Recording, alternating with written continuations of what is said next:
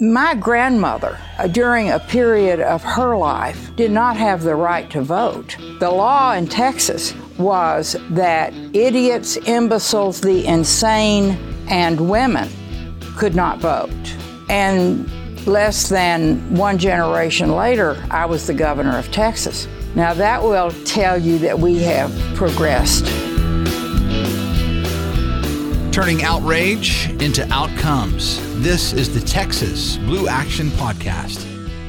Good afternoon, everybody, and welcome back to the Texas Blue Action Podcast. I'm Lana Hanson, and I am here today with Mike Collier, who is running to be the Democratic nominee for Texas for Lieutenant Governor. And we are so excited to have you here today, Mike. Welcome. Thank you, Lana. I'm delighted to be here. And right before we hopped on, we were talking about how busy your schedule has been, but I just want to say congratulations because you also shared that you have become a grandfather in that time. I, I can imagine indeed. how exciting that is during this crazy, busy schedule that you have. I hope uh, you're finding some time to spend some time with that baby. Well, yes, I am busy, but others do all the work. Uh, having been a parent, I know how much work is is involved, and so my son and daughter-in-law are working very hard. But no, this is my first grandchild, and we're absolutely delighted. And she's a beautiful little girl. And I'll be honest with you, it tells me that we have to win when I think about the world that she's going to be raised in and the state she's going to be raised in. Um, you asked me earlier whether I was still holding up energy-wise. I'm more energetic than I've ever been. Boy, the work we're in is so important, and I am not going to let my little granddaughter down. That's amazing and really exciting to hear. And, and, isn't it funny how that you know happens? Like these perspectives and, and the the big events that happen in our life really make us zoom out and say, hey, you know, what are we doing here, and how can we make it better? And and and one of the reasons I reached out and wanted to talk to you today was, you know, not only as the executive director of Texas Blue Action and having the same goals to elect better leadership in Texas, but also as a mom of two young kids in elementary school. And you know, I, I I've seen you speak to the importance of, of public education and, and wanted to talk to you a little bit more about that because when I got on your website and looked at your platform, it was one of the number one issues that was listed. Oh yeah. Oh, of course, of course. And you know, we've seen this crazy rhetoric. We're seeing all of these um, things happening in our public schools and our school board races. And um, I would love to hear more about your plan to support our public schools, our teachers, and, and um, Right. what you would want to do if you become the lieutenant governor. Well, thank you, thank you very much, Lana. Yes, it's very, very important to me. And uh, in a world where the crises and distractions seem to be adding up and accumulating, part of my job is to make sure let's don't forget the importance of public education. Uh, it's always number one with me. If we don't get education right, we won't get anything right. I think we have a moral obligation to all of our young people to give them a fighting chance at success. And I cherish the professionals, the teachers, the moms and dads who are devoted to excellence in public education. And I would love to see the state get behind them for once. I mean, the reason why I got involved in uh, politics in the first place years ago was to bring some transparency to our funding situation because if we don't have enough money for our schools, we cannot pay our teachers properly. We cannot secure their retirement. We cannot have small class sizes. We don't we won't we can't afford to have special education teachers which are so important and counselors and all the other things. And that's what motivated me to get involved in the first place. My passion is undiminished and I am very, very focused on public education. And I want to emphasize public education, traditional public schools, because that's where the students are. 5.5 million students, 90% of them in the public schools. We have to get that right, and I have been and will always be the undisputed champion of our public schools and everybody associated with it. Well, and I love that about you. I love that about your campaign. And, you know, I think one of the things that we need to t- talk about too is that the massive growth of Texas, right? We've become a jobs mecca. We've become an area where people are moving in in droves. And so uh, we have to have a public school system that are going to support all of those people that are moving here, right? And so let's talk about that funding. Let's talk about your plan and h- how to ensure that we properly fund our schools.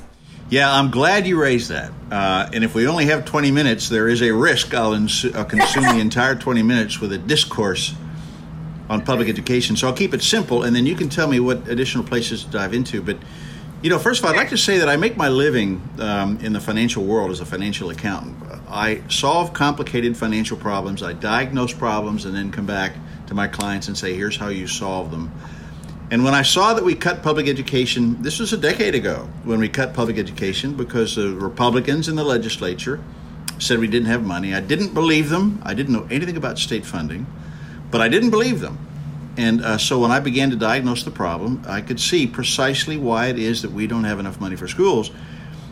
And the time is right to have an honest conversation because you can't solve a problem that you aren't talking about honestly. Now, let me just sort of lay the groundwork for what needs to happen in the state and why we don't we never have money for public education and you cannot trust Dan Patrick and that party when they say that they're going to do right, which they do about every 4 years.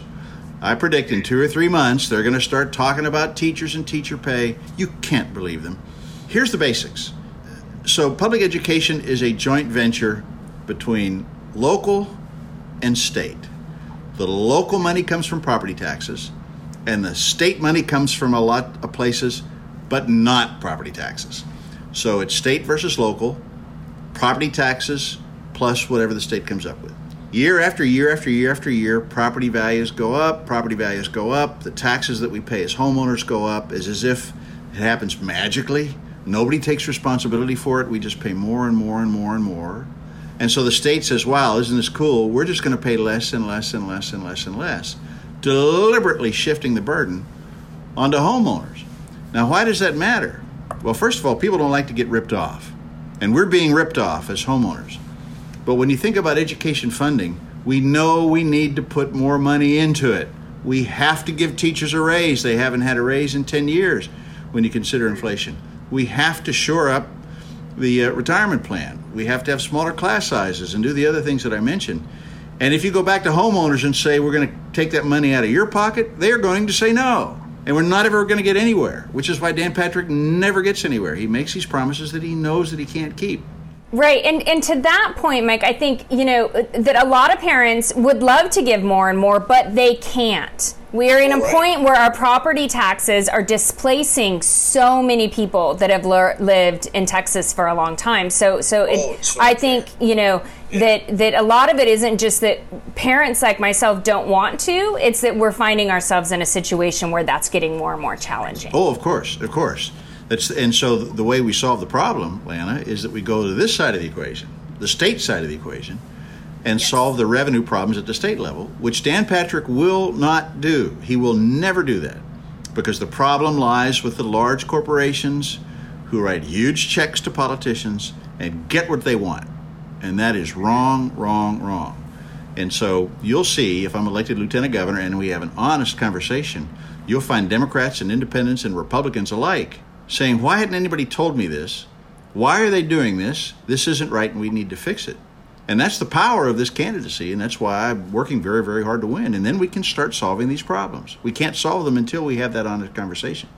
Well, and I agree 100%. And, and again, that's why I'm so grateful to you speaking out about this because, you know, as parents, education for our children is one of the most important things. It doesn't matter what side of the aisle that you're on. And to your point, we can't solve any of the issues that are happening in our schools if we do not have the funding to do so. So while we're talking about this, let's. T- I'd love to hear your perspective on two things. Um, we know that a lot of funding is going to charter schools, which is is funding a, a you know a separate stream of, of money for public education um, and recapture which is another conversation that, that parents get really concerned about. My property taxes that I'm paying that are hefty are not going to my child's district. Um, so, talk to me about uh, your plan to address those two funding issues. Yeah, well, first, first let me talk about recapture, um, and then we'll come to the other question. So, recapture, you know, the, the, the, sometimes it's referred to as Robin Hood, but it was designed many, many, many years ago. And the, the idea is that you have some property rich districts and you have some property poor districts, and the property poor districts need a little bit of help. So, we're going to take a little bit of money from the property rich districts, property taxes run it through the state, and then send it over to the property poor districts. It was never perfect. It was never universally approved of, but it wasn't a big number, and it, and it mm. solved a, a problem that we had at that time. And the first year that we had Robin Hood, the total amount that was collected from local property taxes was about $134 million. Now it's $3 billion, and it has grown much, much more rapidly than population and inflation. If that 134 million had just grown with population and inflation, it would be at least a billion less than it is today. And what that means is, and this goes back to what I said earlier, the legislature is what, and it's driven by appraisals that go up and up and up that creates these tremendous distortions in everything. You're, you're sitting in Austin, Texas, Lana. I'm passing through Austin today on my way out west. But in Austin, 50% of all of the property taxes collected for schools doesn't go to the school. It goes to the state. And because they have neglected the impact, the distorting impact of appraisals going up and up and up, all Dan Patrick and the gang do is look, see all this cash rolling in out of homeowners' pockets and say, wow, this is fabulous. I'm going to use that money to do the state's job. Yeah, and I know you know this, but as a property owner here in Texas, our recent valuation of our homes, I mean, mine went up $300,000 this past year. So what that's going to do to our, our tax bill is is crazy, right? And then to know that so much of that money, and, and I absolutely support a Robin Hood type of program. I want districts that don't have funding to have funding in the same way I want our district to have funding, right? I just right. think that, that, that it's unbalanced right now, to your point. Well, there's no question. I think the most important thing when it comes to taxes, in a broad sense, is it has to be fair, and people have to feel like they're getting value for their money the vast majority of Texans want to have great public schools and they're willing to step up to the plate, but they don't want to get ripped off in the process. Mm-hmm. And that's exactly what's happening because the system that funds schools is unfair, deliberately favors the large corporate interests, and uh, it's because it's just been so easy to just let properties skyrocket, and then just it's as if the, it's as if it's a crime without a criminal, and that isn't right. And I want to share something with you if anybody's listening and they have their doubts about this, you can go into the budget itself. I discovered this when I was running for lieutenant governor four years ago, and we talked about this all over the state. It's in black and white, where when they develop the budget, they first say, they send economists out and they say, how much more money is going to come in? Property taxes are going to, property values are going to go up, and therefore property taxes are going to go up because we can predict what's happening in the economy.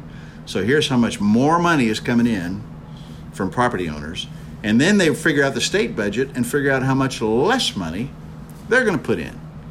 And they've been doing this for years. And that's therein is the rub. And, and until we have a lieutenant governor who's honest and know what he's talking about. And by the way, nobody has ever said I'm wrong. I mean, I've been talking about this for I ran for against Dan Patrick four years ago. I'm running against him now. I haven't shut up. I've been talking about this for even since even before I ran for lieutenant governor. No one has ever said I was wrong. In fact, Dan Patrick in the last campaign wouldn't debate me. Told everybody Mike doesn't understand finance. Horse hockey. I get it. He's the one who doesn't understand finance or he's lying. Do you think that it's their ultimate goal is to defund public education in Texas? I mean, do you think that oh, they're intentionally making it hard on districts? I think there's no question about it. I think they're. I think the Republicans uh, envision a two a two tier system where you have private and charter, and we're going to come to charter in a minute. Where you have private and charter, which kind of do their own thing. There's a lot of ideology behind why they want to do that. And then they want a second class system for everybody else, which is public schools. And that isn't right. And when I travel the state, and maybe we pivot now to, to charter, when I travel the state and talk to folks in public schools, I hear all the time the charter school is hollowing out our school. And it isn't right. The playing field isn't level. The, what they expect from the administration and the teachers in charter schools is very different from what we have to do and what public schools must rise to the occasion. So when it comes to charter schools, I'll tell you, I'm a tough customer. I will be a very, very tough customer. I'm not saying that all charter schools are bad, right. but I intend to be the toughest customer that we've had in Texas politics. I'll even stand out in terms of being a tough customer amongst elected officials in my own party. And we're going to have a really sharp eye on what's fair and what's right. You will find, Lana and me, I'm not going to be a champion for charter schools. I'm not going to be a champion for private schools. I will be the undisputed champion for public schools, and it's time we had that in Texas. I couldn't agree more. I mean, I think that um, as a parent, again, who you know is in the public school system and, and will proudly remain in the public school system, um, you know, it matters to me that they're not held to the same standards that our schools are, but they're receiving the same amount of funding or more um, that matters to me. It, it also matters to me that it is taking away this opportunity of the great equalizer that is public education and pitting districts against each other. If we had all of the resources in our public school system that are going into the charter school system right now, we wouldn't have a number of the issues that we're currently having, right? Because oh, there's no, there's no, there's no question about it. I think this whole idea, and, and you see this in Dan Patrick in spades, uh, vilifying public schools, vilifying teachers, vilifying everything to do with public schools, trying to turn public opinion against public schools so that then he can have the political strength to have this two tier system, uh, as I discussed earlier. And I think that's morally wrong. I think it's very bad for the state. Uh, and uh, and I have a feeling, and you know, I came close to beating him in 2018 because Texans are on my right. side on this.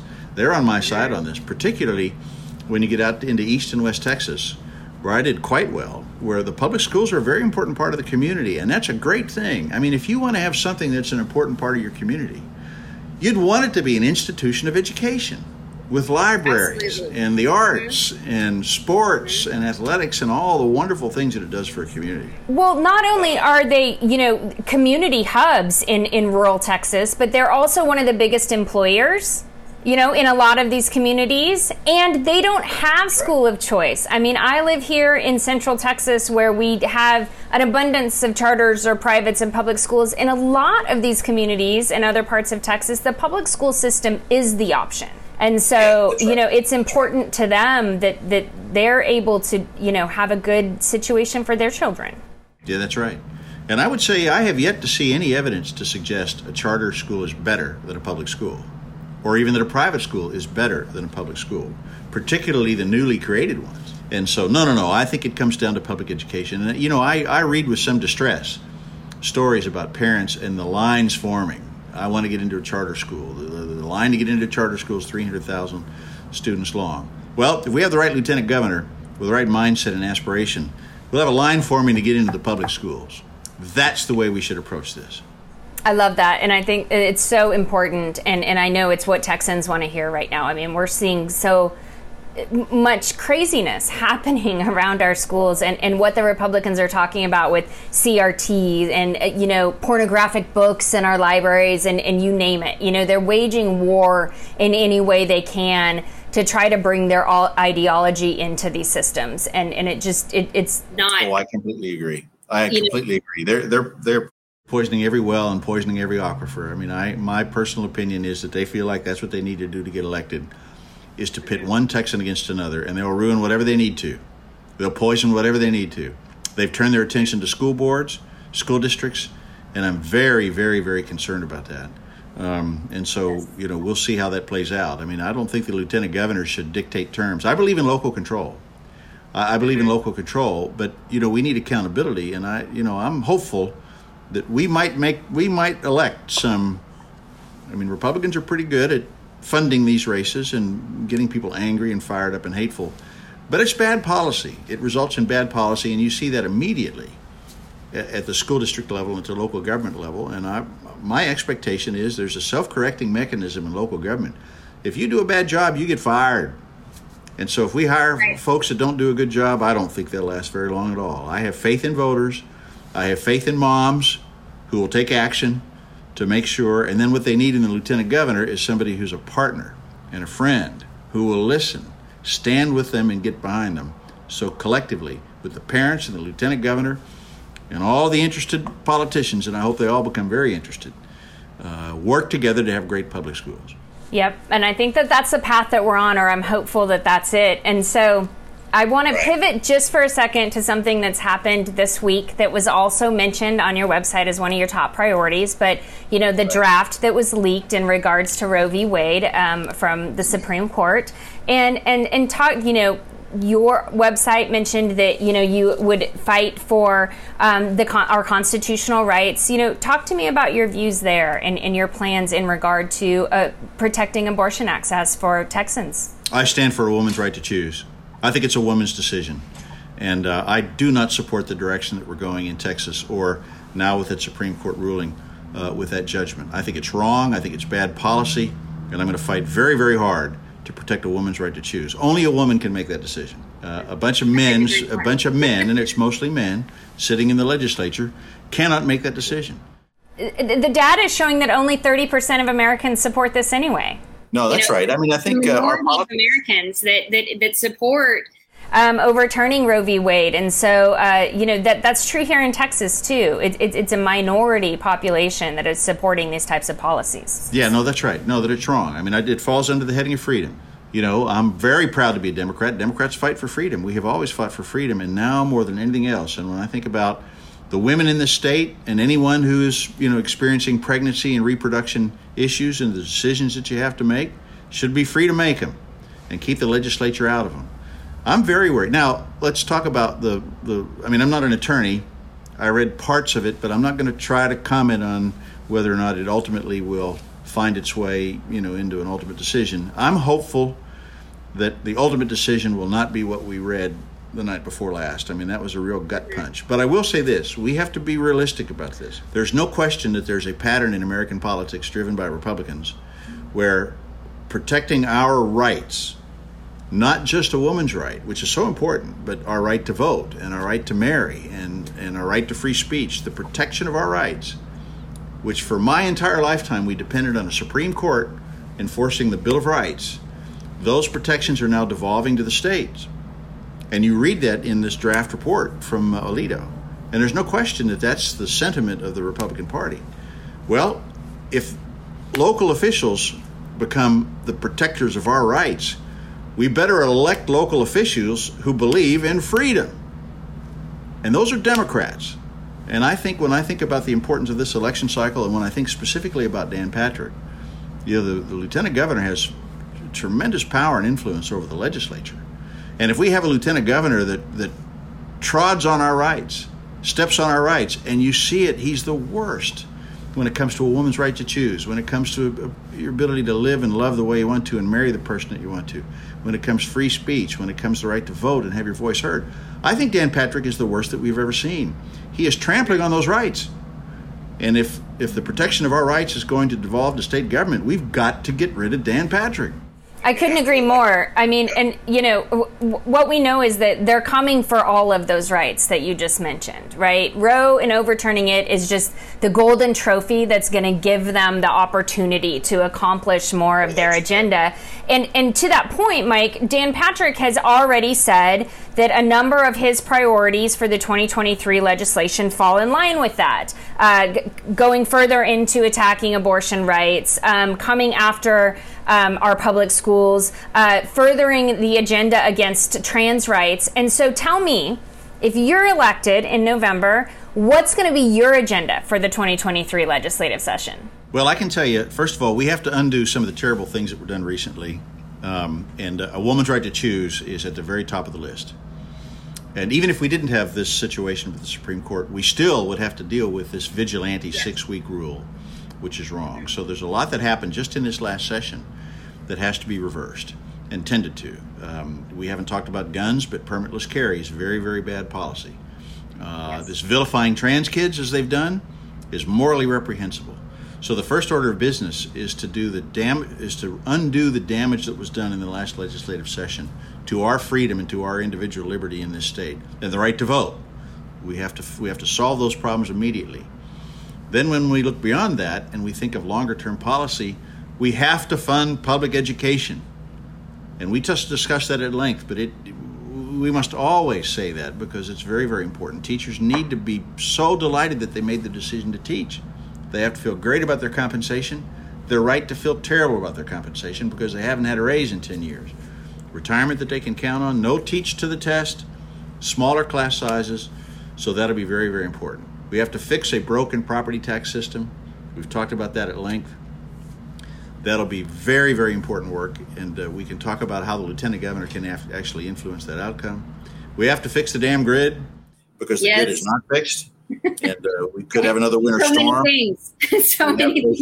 You're going to have your work cut out for you. It's going to be a big job. I can tell you when I travel the state and I ask, and I asked, you know, I talk to Democrats, but not just Democrats. I talk to Democrats, I talk to independents, I talk to Republicans, I talk to Texans, I talk to fellow Americans here in Texas. And you ask the question is the state better now than it was four years ago? Or we feel better about our Constitution and our individual liberties? Are things fair around here? Do we have hope for the future and our children's future? Is it better now than it was four years ago? The answer is no, no, no. And the solutions to these problems are quite obvious. And it starts with getting rid of Dan Patrick.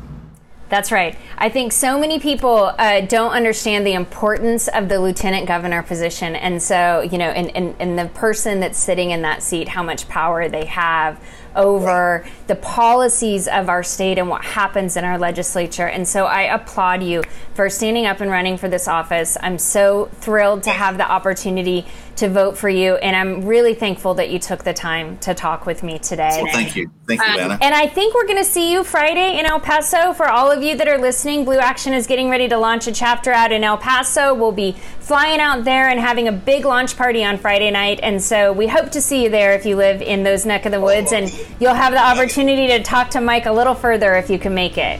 I'll be there. I'm driving out. I'm driving All right. Out. Driving out. You're going to have quite a trip you. We're going to make some stops along the way to see fellow Texans. And then we'll be in El Paso. I can't wait. I can't wait. Fantastic. Well, we're looking forward to seeing you, and thank you for everybody who joined us today. Um, and uh, we'll see you all again real soon. Thank you. Thank you very much. Thanks for listening to the Texas Blue Action podcast. Texas Blue Action is founded on progressive grassroots action, focused on year round neighborhood organizing, and committed to building sustainable democratic infrastructure in Texas. We turn out the voters that the Texas GOP fears the most. Production by me, Chris Mosier. Theme music generously provided by James McMurtry. Join Texas Blue Action at blueactiondems.com and also on Twitter and Facebook.